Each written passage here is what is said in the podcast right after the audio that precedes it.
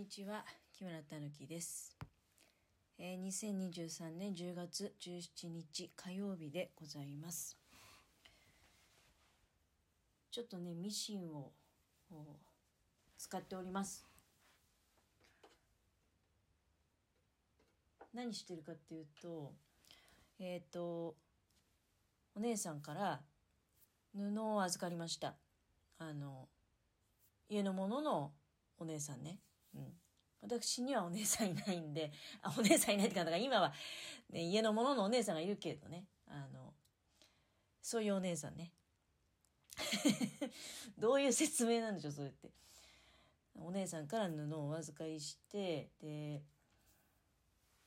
布とまあ一番最初に預かってるのはだからデニムですよね。デニムのリメイクをしてほしいっていうふうに言われましてで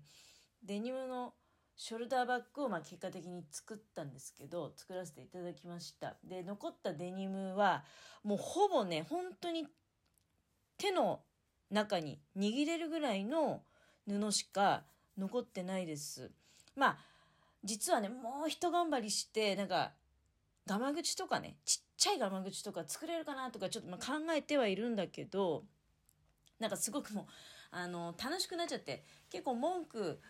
最初の頃はね面倒くせえこと頼むなとかそういうこと言っちゃってたんだけどやっぱりねあの考えながらやるっていうのは非常に面白いんですよね。で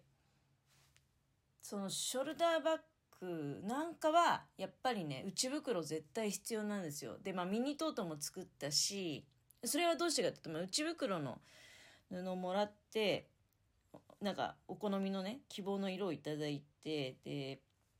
デニムも余ったしで内袋も、まあ、結構多めの量いってたんでねこちらで。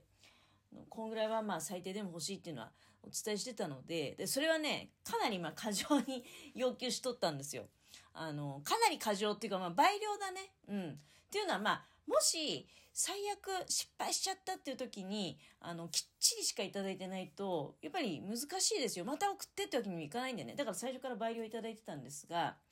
まあ、私ねやっぱりもうあの性分としてすごいケチだからね絶対に失敗はしないっていうタイプなんですよ。人からお預かりしたからね。あ別に失敗してもいいや、まあ、倍もらってるしとかそういうふうには思えないんですよ。もうあの絶対に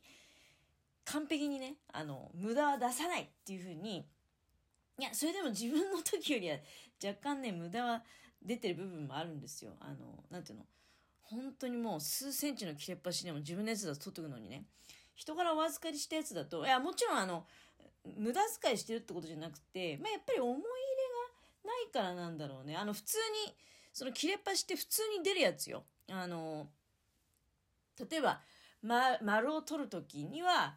四隅が残るわけじゃん。最初は四角形に切ってで四隅を円形にしてそうすると四隅は残る。それ自分が買った布だとその四隅だって四隅その四隅で何ができんのって思われるかもしれないけどやっぱり捨てられない。ところが人からお預かりしたものだとねやっぱりその四隅っていうのは結局所詮使えない。あの切れ端に過ぎないので処分しちゃうんですね。そういったものがねあのゴミ箱の中に、まあ、チラチラと入ってるなって。でも他の方から比べたら多分なんだけどね。私本当に他の人がお財布やってんのたまにねこう拝見する時あるけどわ大胆に着るなとかね。あまああの初心者ほどそうなるよね、うん、まあ私だって別に最初の頃は大胆に着てたと思うよ、うん、だから大胆に着るななんて思ったりっていうのは人様の見てるとあるんだけどね。まあ何しろで、まあ、残ったわけよ内袋用の布がね。でそうそう内袋用の布ってやっぱり他に使い道ないんだよね内袋以外の。うん、でまあもらってる量も量だしで何を考えたかっていうとあそうだちょっとねあのあれを作ってみようかと思ってエコバッグ作ってみようかなって。量的にはうんとまあ1メーターちょっとぐらい残ったのかな。幅が結構これあってね、うん、だからあのあそうだエコバッグ作ってみようと思ってね。で今エコバッグにチャレンジしてるんですけどただエコバッグもさいろいろあるじゃない。あのごく普通になんていうの？まあ手提げバッグみたいなのもあれば私はやっぱりなんかそこがこだわりっていうかエコバッグっていうからにはいわゆるレジ袋と同じような形に近くしたいなだけど丈夫じゃなきゃいけないし、なんか物入れたらすぐ底が抜けちゃうとかね。で、あとね、なんか、いただいたエコバッグがあるんですけど、なんかそういうの見てるとやっぱり持ち手がね、痛むの早いなっていうのは思った。むしろ持ち手の方が痛むのが早いみたいだなって、やっぱりクシュクシュってして多分握り込んで、あの、重量物のそれが全部そこにかかるわけじゃない。うん。まあいろいろね、壊れたエコバッグとかも眺めたりしながら、昨日あたりからずっと、エコバッグ作りたいけど、どう作るのが正解なんかなっていうのをね、考えておったわけです。で、それが、今日の朝ぐらいに、うん、まあこういう方向性でいっていいのかなっていうような結論が出て、でね、まあ今、始めてるわけ。始めてるわけっていうか、もうほとんど、もう、いや、エコバッグって多分ね、作り方が確立すると、いや、あれだけ世の中でさ、エコバッグって売ってるわけじゃん。作り方さえね、確立させることができれば、全然、あの、量産できる、アイテムかなっていうふうに思います。で、私の場合はね、あの、ちょっとなんか洋服っぽい作り方を取っ手とか入れ口の部分に取り入れていまして、まあ、それがいい風に受け取ってもらえるかどうかわかんないよあの使いにくいなこれって思われるかもしれないしただ見た目は非常にあの可愛らしいいい感じかなっていう風にね、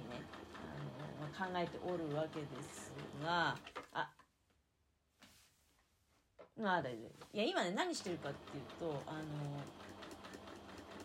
ちょっと端ミシンをねジグザグかけておるんですよ。どうしてもその布端の始末がシンプルにやっぱ行いたいなっていうのがあるので。でねジグザグミシンをかけてる。もう一方の端っこはあの布の耳を活用してね、うん、結構長いな。これ糸足りるかな？もうあのまあ所詮残り物で作業を行うので、まあ、お姉さんには申し訳ないんだけどわざわざ新しい材料は買ってきてなくてですねあのいろいろ家にあるもののしかもその半端ものの寄せ集めでねやってるんですよ。で今まして布端の始末なんて別にそんなねあの、まあ、ただ細い糸の方が望ましいかなと思って細い糸にはしてるんだけどちょうどなんか中途半端にでもこれた最後までいけるといいんだけどな。足りないかも。足りないってことはやっぱり2メーターもなかったのか最後のね。あ本当に最後のなんか何十巻か知らないけどあのミシン糸のね。ほんと最後の最後を使って端始末をしている。最後まで間に合ってお願い。あーどうかな間に合ってほしいなあいやいやいやいやいやあとね。うんあと2 0センチも縫えればいいのにところが足りない。さそう。なんか最後の5センチぐらいで終わりそう。あー終わっちゃった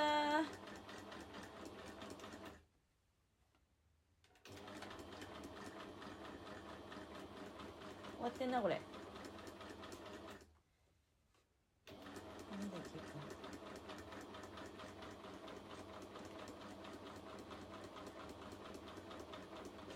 あ、終わったな。はい、終わりました。あー、残念。あー、下板まだあんだ。下板残ってるからあんまり引っ張り出しちゃいけない。いやー、これは残念残念。あと10センチってところで足りなかった。ギリいけっかなと思ったんだけどな。うん